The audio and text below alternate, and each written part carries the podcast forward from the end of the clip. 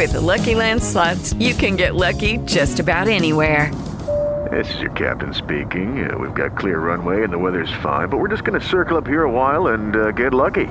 No, no, nothing like that. It's just these cash prizes add up quick. So I suggest you sit back, keep your tray table upright, and start getting lucky.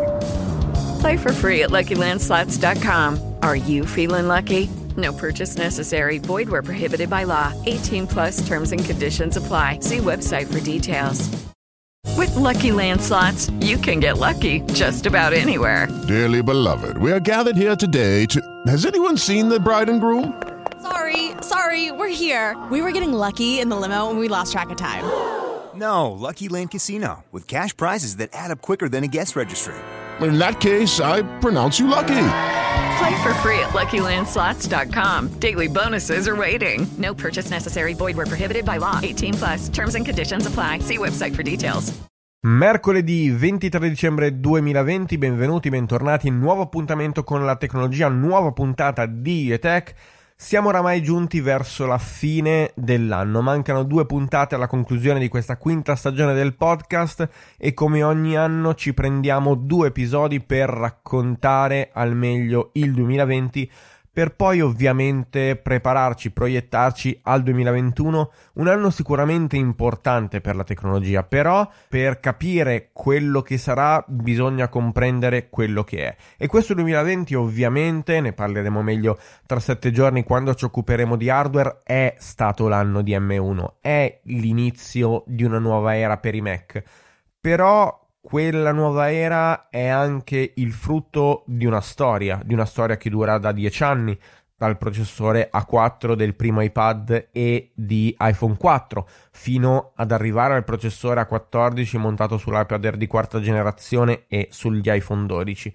Questa poi è una storia che parla di sincronia, parla di sinergia tra hardware e software. E quindi con la puntata di oggi mi voglio concentrare sul software che Apple ha portato in questo 2020 perché comunque l'azienda ha fatto degli ottimi passi in avanti soprattutto per quanto riguarda il Mac con Big Sur ma semplicemente anche lì ha sfruttato una storia di dieci anni, una storia fatta di ottimizzazione, una storia fatta di sinergie e un ecosistema che onestamente adesso più che mai è completo.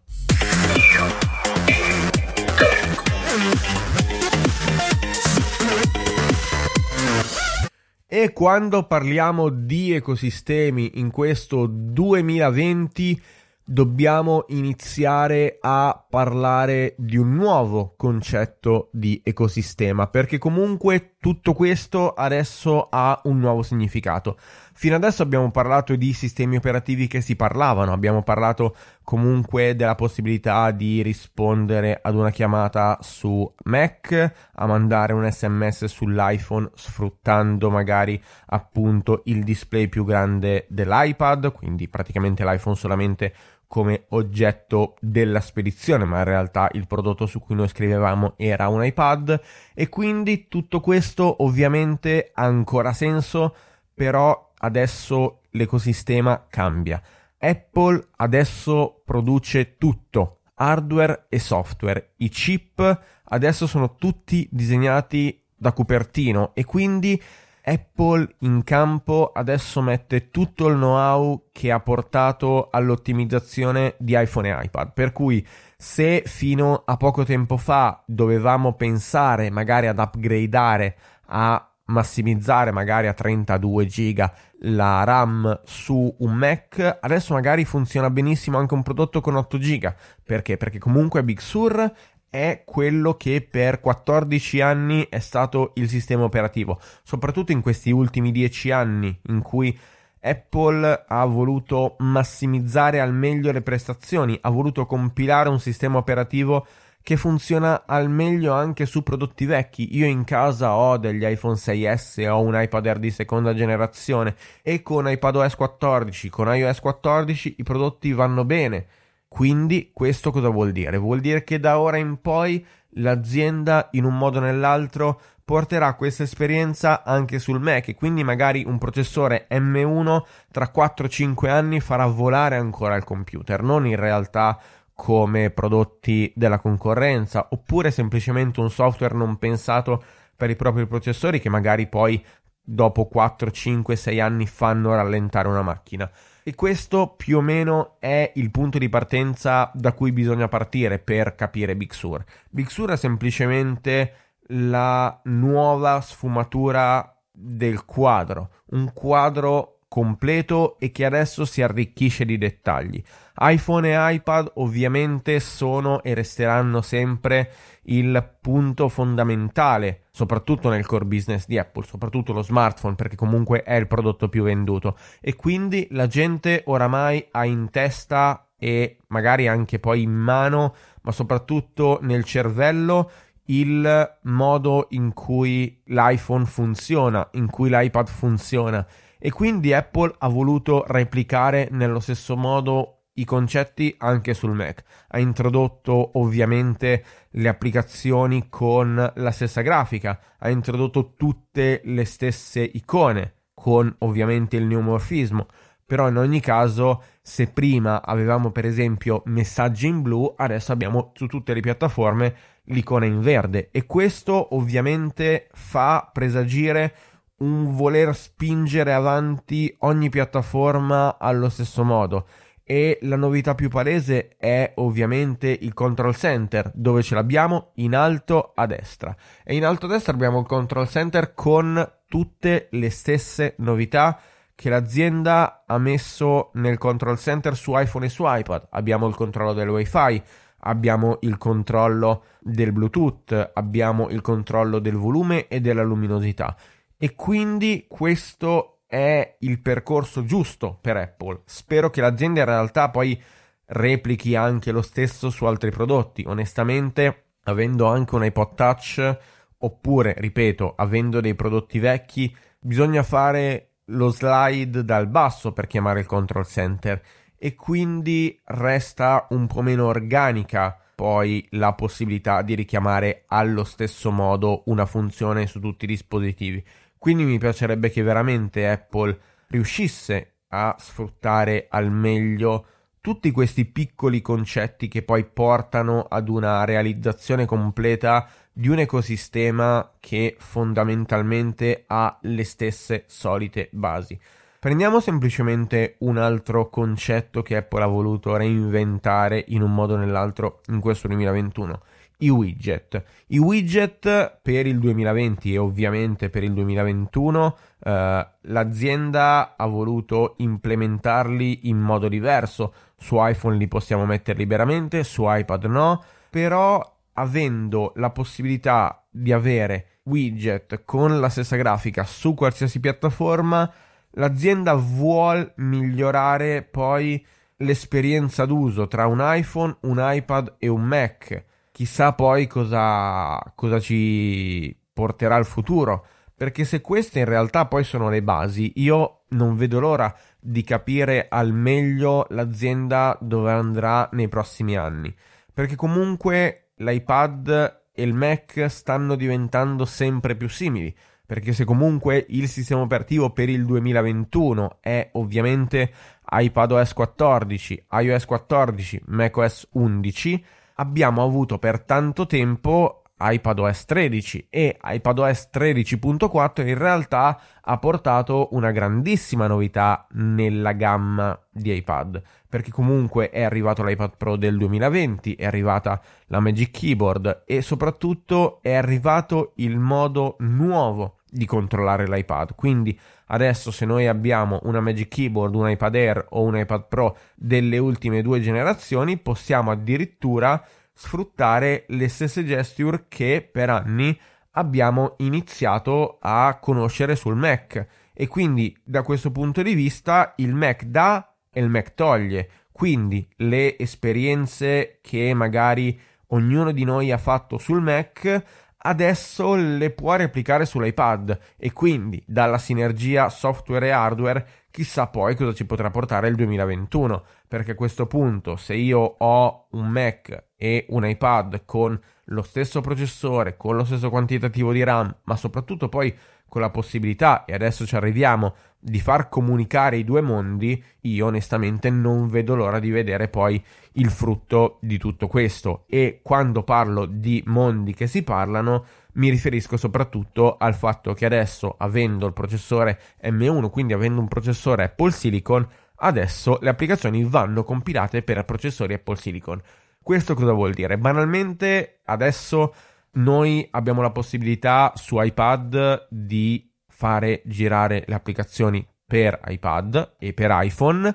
Su iPhone ovviamente solo le applicazioni per iPhone, su Mac le applicazioni per Mac, sia Intel poi emulate con Rosetta 2, sia native, ma soprattutto abbiamo la possibilità di far girare le applicazioni pensate per iPhone e per iPad e ovviamente col consenso dello sviluppatore. A me questa cosa qui interessa tantissimo in previsione futura perché non vedo l'ora di vedere, per esempio, la WWDC del prossimo anno, un uh, software uh, transition kit dove magari l'azienda ha in un modo o nell'altro non semplicemente la transizione fisica, ma veramente un sistema di sviluppo per le applicazioni universali, fare quella cosa che Microsoft non è riuscita a fare.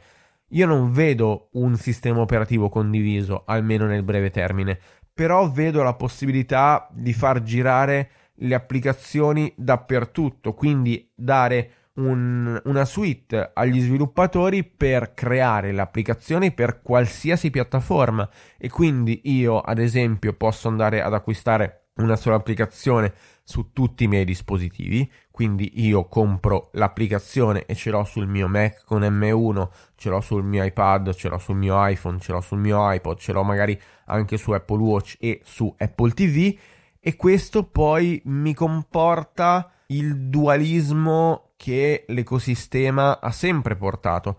Da una parte ovviamente avremo i controlli touch principalmente di iPhone e di iPad, ma avremo anche i controlli con mouse e tastiera non solo del Mac, ma anche poi dell'esperienza che potremmo portare su iPad, per cui quello che onestamente mi aspetto è vedere un'esperienza completa, un'esperienza che in un modo o nell'altro mi porta uh, quindi un'applicazione tipo LumaFusion che gira su iPhone e su iPad con i controlli touch, ma soprattutto su Mac, ma anche su iPad quando io prendo il, il dispositivo e lo metto sulla Magic Keyboard che semplicemente mi porta ad una nuova forma di utilizzo quindi questo vuol dire che l'iPad e il Mac si andranno sempre di più ad assomigliare, non saranno mai una cosa unica. Spero che ovviamente in futuro le applicazioni Pro, quindi Logic, quindi ovviamente Final Cut, possano arrivare anche su iPad.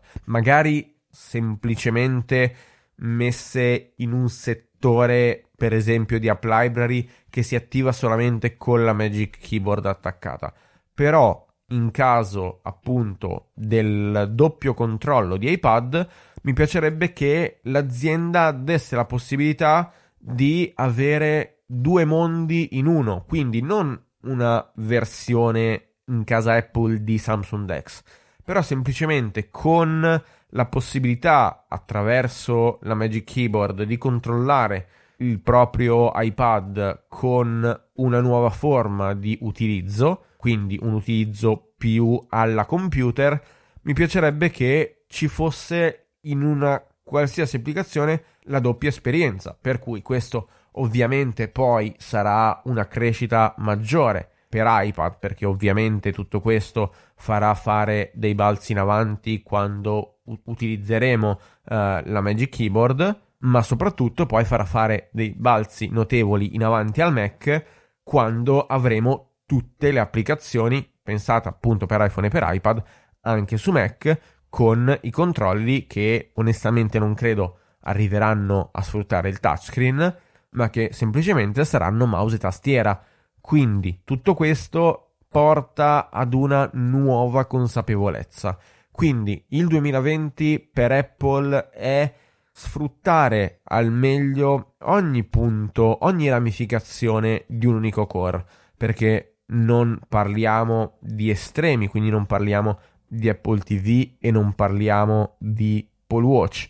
Però l'azienda si sta rendendo conto di quanto in realtà tutto questo possa essere veramente importante per la crescita di tutte tutta la gamma di prodotti. E questo poi fa riferimento anche a tutto ciò che non è ancora tale. La novità, perché parlando ovviamente di software del 2020, la novità più importante per me di tutto il segmento software è App Library. L'ho detto, l'ho stradetto ed è un nuovo modo di controllare l'iPhone. Io credo di aver trovato la quadratura del cerchio con l'ultima versione di iOS, non con la 14.3 di settimana scorsa, ma con la 14, perché comunque ho messo le mie applicazioni, quelle che uso di più, sulla schermata home, tutto il resto le ho buttate in App Library. Perché? Perché io non ho bisogno di Netflix su iPhone, non ho bisogno di YouTube su iPhone, o meglio, magari ne ho bisogno, ma non mi serve averla lì da cliccare. Perché? Perché se una persona mi manda un video e lo voglio vedere ovviamente nell'applicazione di YouTube, ci clicco sopra, mi si apre l'applicazione e vedo. Se però io voglio godermi un video, prendo un tablet da 11 pollici e lì sì che ovviamente ho l'applicazione di YouTube sulla mia home screen principale e App Library apre un nuovo modo di gestire i prodotti. Mi piacerebbe vedere App Library dappertutto, soprattutto su iPad, perché appunto avendo un prodotto con due anime diverse, l'anima touch e l'anima nuova mouse e tastiera, soprattutto nel modello Pro, avere la possibilità quindi di poter rendere più produttivo un prodotto del genere porta ad avere due lati della stessa medaglia. Quindi, da una parte, io avrò il prodotto ottimo per l'intrattenimento, per il cazzeggio, possiamo anche definirlo così, e l'altro lato, ovviamente, è quello più eh, produttivo, quindi la possibilità di scrivere, magari con una Magic Keyboard, la possibilità di, di lavorare, di editare video e, e quindi avere la possibilità attraverso App Library di escludere dalla vista più immediata le applicazioni è una cosa che non vedo l'ora possa arrivare magari con un aggiornamento intermedio, visto che appunto la novità più grande di iOS 13 per iPad l'abbiamo vista con la versione 13.4 appunto di iPadOS eh, con eh, l'arrivo del controllo con mouse e tastiera. E quindi poi, continuando sempre sullo stesso discorso, possiamo anche vedere quelle altre novità che adesso in un modo o nell'altro sono cross platform perché quest'anno è arrivato il picture in picture anche su iPhone, lo avevamo su Mac, lo avevamo appunto su iPad, lo abbiamo anche su Apple TV e quindi in ogni caso, quindi su tvOS e quindi in ogni caso l'azienda vuole rendere più sinergico il tutto Prendiamo semplicemente anche il fattore Apple Watch. Apple Watch in questi ultimi anni sta diventando in maniera importante quello che iPhone e iPad hanno fatto da tempo, essere dei dispositivi personali con tutte quelle funzioni di WatchOS 7, quindi il monitoraggio del sonno, quindi anche semplicemente il monitoraggio delle mani, del lavaggio delle mani, che magari tanti di voi hanno ascoltato. Apple Watch sta, secondo me, diventando veramente il nuovo dispositivo personale. Lo è ovviamente per definizione, perché è un prodotto che si lega al polso. Però, in ogni caso, con WatchOS 7 io ho visto una maturazione della piattaforma. Ho visto un prodotto che in un modo o nell'altro sta diventando sempre più maturo e che ci vuole far compagnia, ci deve far compagnia per molto più tempo, per molte più ore, perché comunque se pensiamo semplicemente alla novità di WatchOS 7, che ovviamente è il monitoraggio del sonno, Apple in un modo o nell'altro ci rende ancora di più consapevoli di come un prodotto del genere, piccolo, sottile, leggero, può essere veramente il nostro compagno di avventure. Io onestamente non utilizzo l'applicazione nativa perché preferisco Autosleep, soprattutto perché utilizzo un Apple Watch Serie 2 di qualche anno fa che non ha visto l'aggiornamento a WatchOS 7, anzi, in realtà settimana scorsa ha avuto un aggiornamento software per rientrare poi nel discorso dell'ottimizzazione e della cultura che Apple ci ha abituati, perché comunque la scorsa settimana, tanto per parlare, è arrivato anche l'aggiornamento ad iOS 12 che porta la compatibilità con eh, le notifiche per il contact tracing, cosa di cui abbiamo parlato la scorsa settimana e quindi amplia ancora di più la platea. Quindi tutto questo poi cosa vuol dire? Vuol dire che comunque Apple ci mette comunque dopo in realtà l'obsolescenza del prodotto perché un Apple Watch serie 2 ovviamente non sarà mai quanto il mio serie 4 non sarà mai quanto ovviamente un Apple Watch serie 6 però in ogni caso è un prodotto molto sfruttabile. È un prodotto che, che veramente io sto apprezzando di più. L'applicazione musica onestamente è una delle novità che mi è piaciuta di più perché abbiamo un'applicazione tutta rinnovata lo abbiamo su tutte le piattaforme. Questo cosa vuol dire? Vuol dire che comunque Apple sta iniziando, se vogliamo, a rendere più coeso ogni segmento del mondo. E parlando di musica, direi di iniziare ad introdurre anche un nuovo segmento che fa parte ovviamente del software, che è il segmento dei servizi.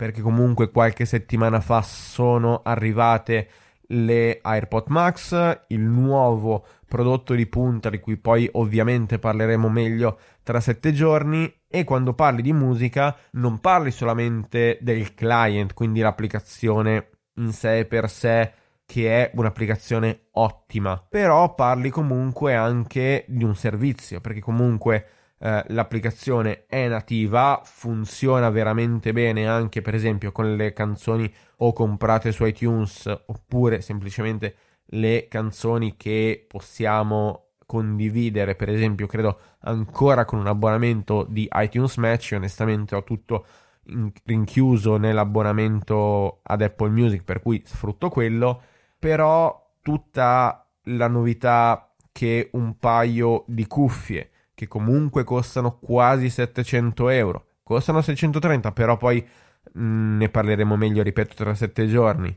Un paio comunque di cuffie con un valore così alto manca secondo me quel tantino in più che tanti servizi hanno. Apple è molto intelligente da questo punto di vista perché lo ha già fatto in, in altri campi. Quindi nel 2017, quando la la casa ha presentato l'ultima versione dell'Apple TV con il 4K, con l'HDR, ha detto ok, la libreria adesso è uploadata gratuitamente in 4K HDR. Voi avete un contenuto che è vendibile in 4K HDR sulla Apple TV, sui dispositivi compatibili avete in 4K HDR il tutto. Questo cosa vuol dire? Vuol dire semplicemente che Apple con un prodotto del genere deve fare un passo significativo anche al servizio Apple Music. Un servizio che è molto più intimo onestamente di Spotify.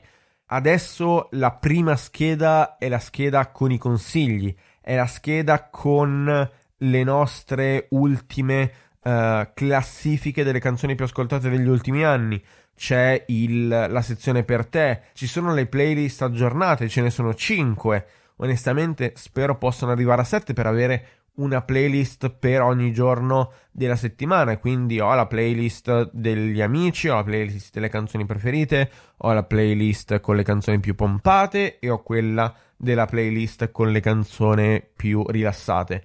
Il concetto che c'è dietro Apple Music mi piace, lo preferisco personalmente a Spotify. Le playlist, quelle create col machine learning, quindi queste playlist sono, sono fatte veramente bene. Onestamente, utilizzando Apple Music sin dal lancio con credo iOS 8.4, posso dire che funziona veramente bene, ma anche le altre playlist sono curate in maniera meticolosa, quelle che Apple per intenderci eh, crea con i curatori musicali. E, e quindi io non abbandonerei mai Apple Music ad ora, però qualora comprassi un paio di cuffie da 700 dollari, da, da, da 700 euro, poi in dollari eh, credo siano forse 600 tra il prodotto e il cavo che è di base, cioè dovrebbe entrare poi di basissima, ma ripeto, è un discorso su cui non mi soffermo in questa puntata. Mi piacerebbe avere lo streaming in alta qualità, perché comunque se non lo sapete i prodotti Apple adesso sono, cioè, soprattutto gli iPhone sono in 5G, quindi abbiamo uh, delle alte velocità di download anche in mobilità. Uh, ovviamente il wifi lo abbiamo praticamente tutti, spero la maggior parte di voi abbia una connessione ad alta velocità e quindi mi piacerebbe che l'azienda in realtà offrisse lo streaming di qualità. Non so se possa esistere all'interno della stessa versione di Apple Music come abbonamento o se in realtà poi avremo un Apple Music Plus, però comunque con una serie di prodotti ottimi, una serie di prodotti che l'azienda sta mettendo in campo per ritornare ad essere padrona anche del segmento audio, un paio di cuffie come le AirPod Max, che non sono gli AirPods auricolari, ma sono un paio di cuffie eh, con, eh, con delle caratteristiche da non sottovalutare. Non sono di certo prodotti per audiofili, però comunque possiamo definirle cuffie prosumer, quindi cuffie per persone che onestamente vogliono iniziare magari un avvicinamento verso uh, il vinile, verso il lossless, mi piacerebbe avere la possibilità di avere lo streaming in alta qualità perché comunque il Bluetooth 5.0 credo supporti nativamente, possa supportare uh, lo streaming in alta qualità e non solamente l'AC, che in realtà credo sia l'unico formato supportato ad oggi. Però, per esempio, un paio di cuffie del genere collegate, ed è per questo che dicevo che non si può prescindere dalla cuffia se non appunto parlando anche del cavo che va acquistato a ulteriori 40 euro. Se io prendo quelle cuffie, le collego al Mac e ci metto un file in alta qualità, eh ragazzi, qui, qui si parla già di un nuovo mondo. Quindi non voglio andare da Tidal, non voglio andare da Spotify, non voglio andare da Amazon perché comunque il servizio in sé per sé è un servizio ottimo, è un servizio lodevole, forse è il miglior servizio che Apple offra ad oggi, però in ogni caso l'azienda deve fare un, un buon passo in avanti a, a questo mondo e, e, onestamente non vedo l'ora di, di, iniziare a vedere poi al meglio come, come tutto si, si muoverà. Continuando e andando avanti a parlare di servizi. Quest'anno è stato il primo anno di Apple TV Plus, un sistema che onestamente mi ha, mi ha sorpreso perché i contenuti che Apple ha messo in campo sono contenuti di un certo livello e si vede che Apple tiene non solamente per la vastità di genere, perché comunque eh, passiamo dal, um, se vogliamo, d- dai vari generi eh, base fino ai, ai, generi magari un po' più di nicchia, perché non si può paragonare sì con un The Morning Show, con un uh, All Mankind's, con un uh, In difesa di Jacob, On Before Dark, sono delle ottime serie e onestamente uh, non vedo l'ora appunto di vedere una, una, seconda, una seconda stagione, soprattutto di, di On Before Dark che a me è piaciuta tantissimo in difesa di Jacob e ovviamente di The Morning Show e di, e di Sì. Quello che onestamente mi è piaciuto è stato anche poi il potenziale che Apple ha messo in campo con la volontà di rendere al meglio uh, non solamente i suoi prodotti, ma visto che appunto nel 2020 ne parlavamo un paio di settimane fa, uh, abbiamo consumato tanto se hai degli HomePod Originals, diciamo così, e un Apple TV in 4K, puoi sfruttare il Dolby Atmos. Quindi la virtualizzazione di tutto, quindi non semplicemente il fatto di avere delle ottime um, periferiche, perché comunque HomePod per Apple è sempre stato uh, un prodotto soprattutto per uh, l'intrattenimento audio e qui in teoria mi potrei ricollegare al discorso di Apple Music in alta qualità perché un prodotto del genere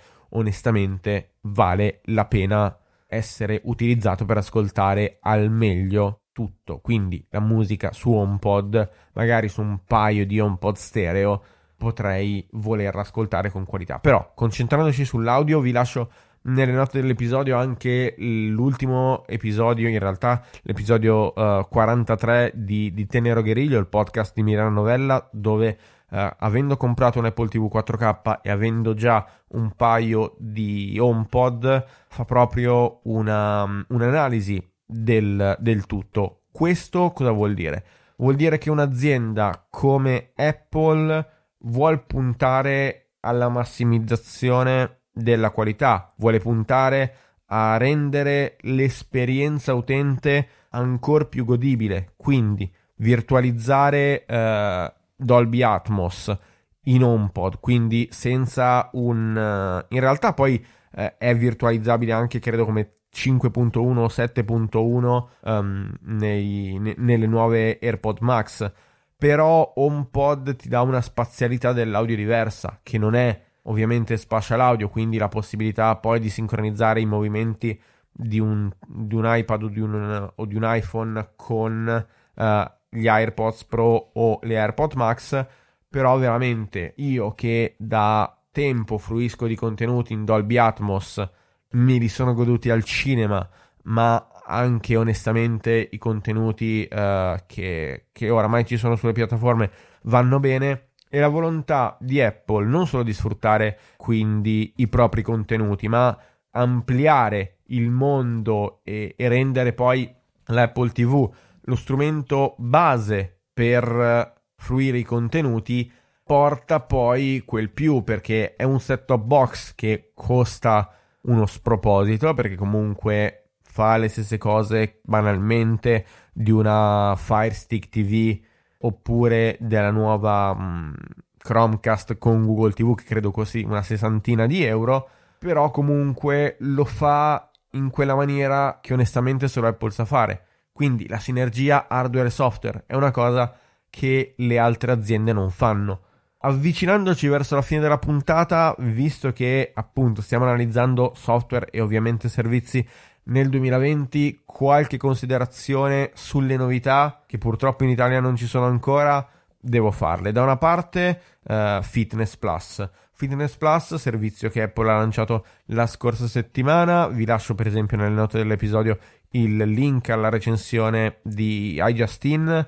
È un servizio che funziona bene perché comunque sfrutta l'ecosistema, quindi per esempio l'applicazione fitness che fino ad oggi era praticamente fruibile solamente su iPhone, adesso la possiamo avere dappertutto, o meglio la possiamo avere anche su iPad e appunto anche Apple TV diventa un hub fondamentale perché comunque uh, servizi tipo Strix funzionano, Strix Workout funzionano veramente bene. Io l'ho utilizzato negli ultimi tempi e funziona molto bene anche la sincronizzazione dell'applicazione per Apple Watch con la versione um, per iPhone o per iPad o per Apple TV del, del fatto di, dei workout, ma la tridimensionalità del, di quello che Apple può fare è comunque un'esperienza che solamente un'azienda del genere ti può portare perché comunque l'azienda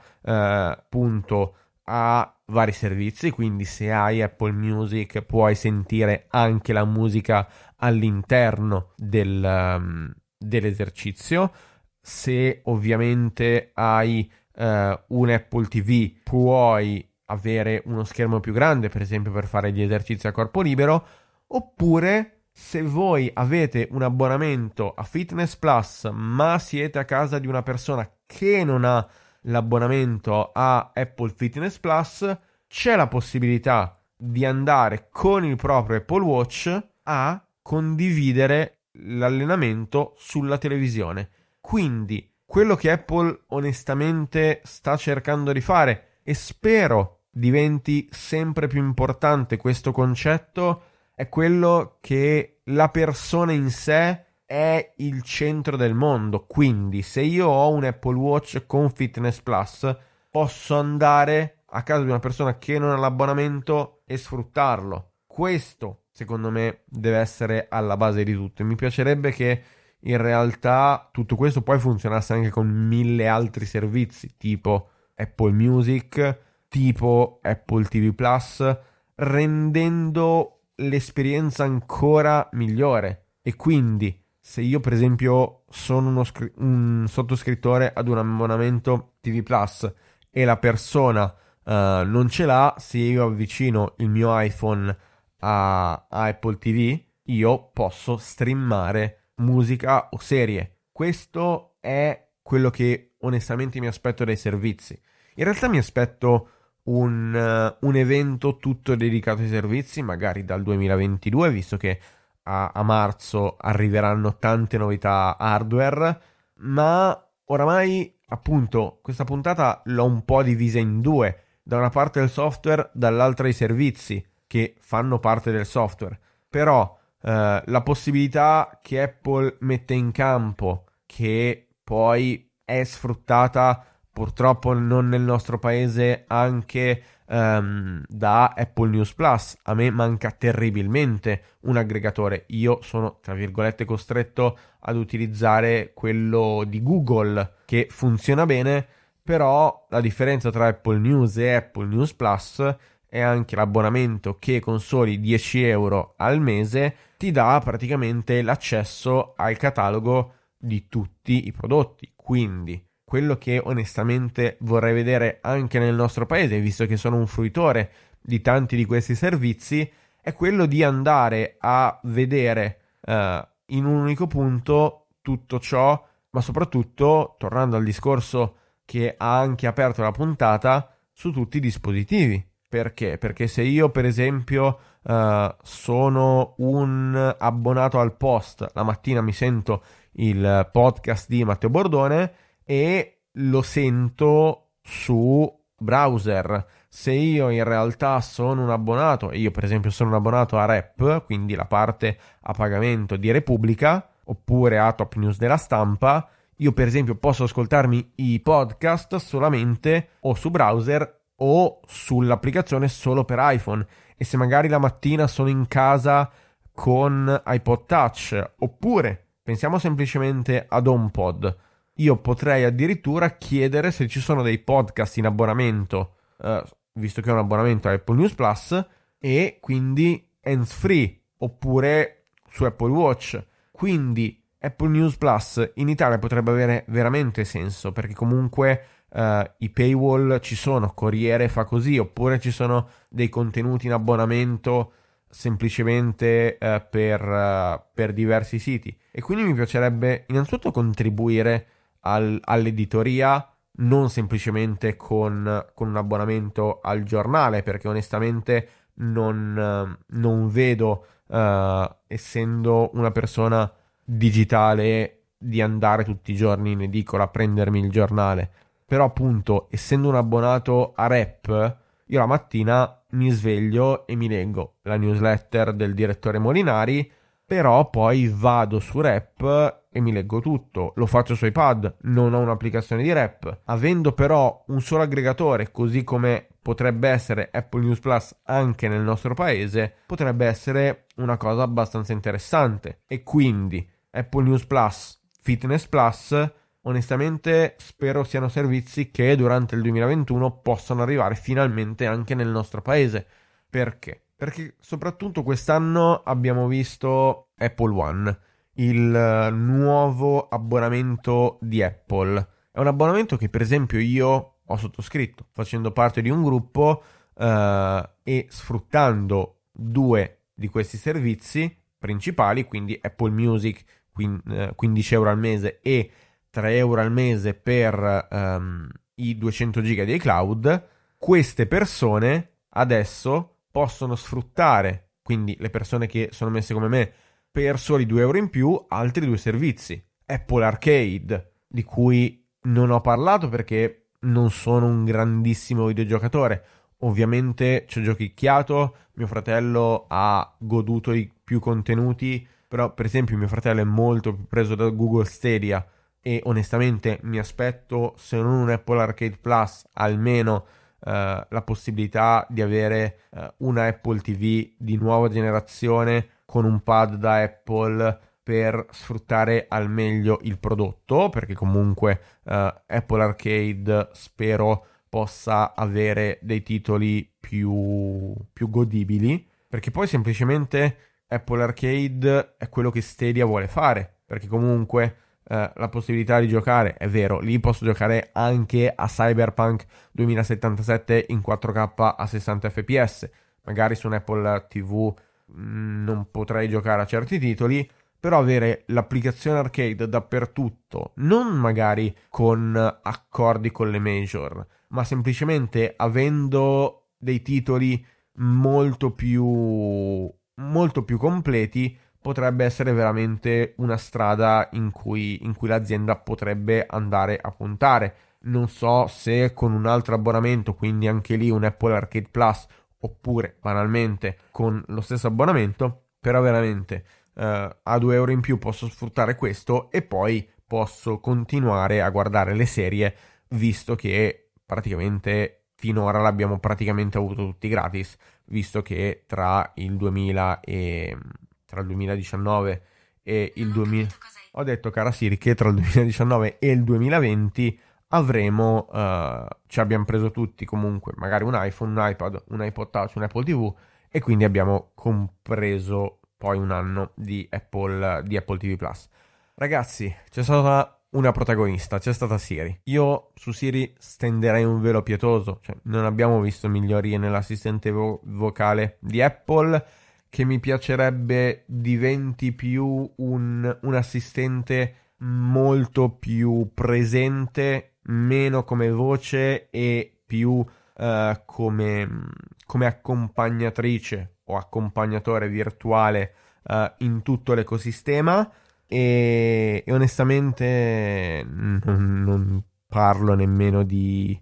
Uh, non parlo nemmeno di, di iCloud Drive perché abbiamo ancora 5 giga e settimana scorsa sono arrivati i file in RAW con Apple Pro RAW, una foto pesa 25 mega, quindi in un giga possiamo mettere 40 foto, se scattiamo praticamente tutto in RAW, anche i 200 giga vanno presto sprecati, cioè, quindi Apple, diamoci una mossa. Ragazzi, direi che più o meno abbiamo parlato di, delle cose più interessanti. Certo, non ho nominato per esempio uh, la possibilità di rispondere a Siri, uh, cioè o meglio di avere Siri in basso oppure di avere in alto la possibilità di rispondere al telefono senza che mi vada a, in qualche modo a, ad occupare tutta la home screen. Però più o meno abbiamo detto le cose essenziali e quindi veramente grazie per avermi ascoltato. Direi che quindi la puntata di oggi può, può finire qui. Uh, vi lascio i link uh, di cui vi ho parlato nelle note dell'episodio. Vi ricordo che se volete consigliarmi altri argomenti, se volete dirmi la vostra sul software di Apple, i link per social, mail e tutto li trovate nelle note dell'episodio. Vi do appuntamento alla prossima settimana per parlare di hardware. Buon Natale ragazzi, ci sentiamo mercoledì alle 17 con un nuovo episodio di Etech. This episode has been produced with